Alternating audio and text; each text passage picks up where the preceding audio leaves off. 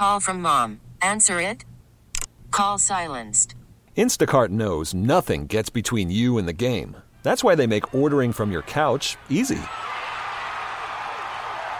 Stock up today and get all your groceries for the week delivered in as fast as 30 minutes without missing a minute of the game.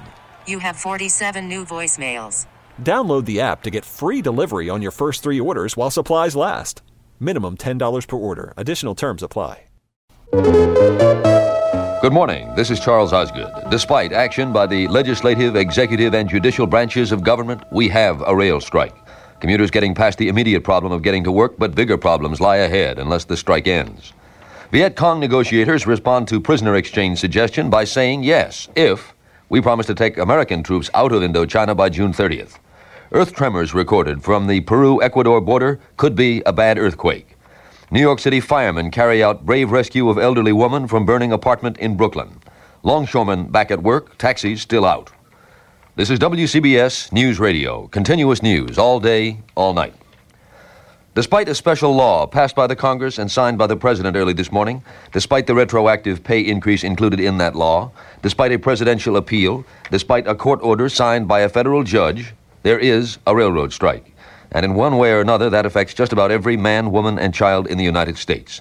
Here in the New York area, the most immediate problem is getting to work. We have News Radio 88 reporters in mobile units at key locations, two helicopters on traffic duty. And watching this initial crunch from the railroad strike, as he has been doing all morning, we have Dick Reeves. In the metropolitan area, trains are running only on the Long Island Railroad in the path line between New Jersey and New York. There's no service on the Penn Central's New Haven, Harlem, Hudson, and Jersey divisions. The Staten Island Rapid Transit, the Jersey Central, and Erie Lackawanna lines are also strike bound. Buses are transporting Penn Central commuters in Fairfield County, Connecticut to subway stations in the Bronx. The buses are terminating at the Baychester station at Baychester and Tillotson Avenue and at other stations in that borough. Return buses will be available at these stations beginning at 4 p.m. The Long Island is terminating trains at Brooklyn's Flatbush Avenue station and in uh, Woodside, Queens. And uh, one note on that the uh, Long Island Railroad reports trains going to the Hunters Point Avenue station are being stopped at the Long Island City station. And the railroad says some commuters are walking along the tracks to the Hunters Point Avenue stop. Bus companies in northern New Jersey have also put extra buses into service to handle the extra commuter load from Newark to New York and Newark to Jersey City and from other areas in the Garden State. A nationwide walkout came at midnight just two hours before President Nixon signed an emergency law ordering the men back to work for 45 days with a 13% pay raise. About an hour later, the railroad industry obtained a federal court injunction which ordered a halt to the strike for at least 10 days. The big question now is will the four striking unions obey the court order and go back to work?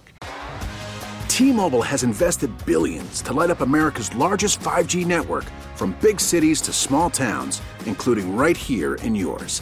And great coverage is just the beginning. Right now, families and small businesses can save up to 20% versus AT&T and Verizon when they switch. Visit your local T-Mobile store today.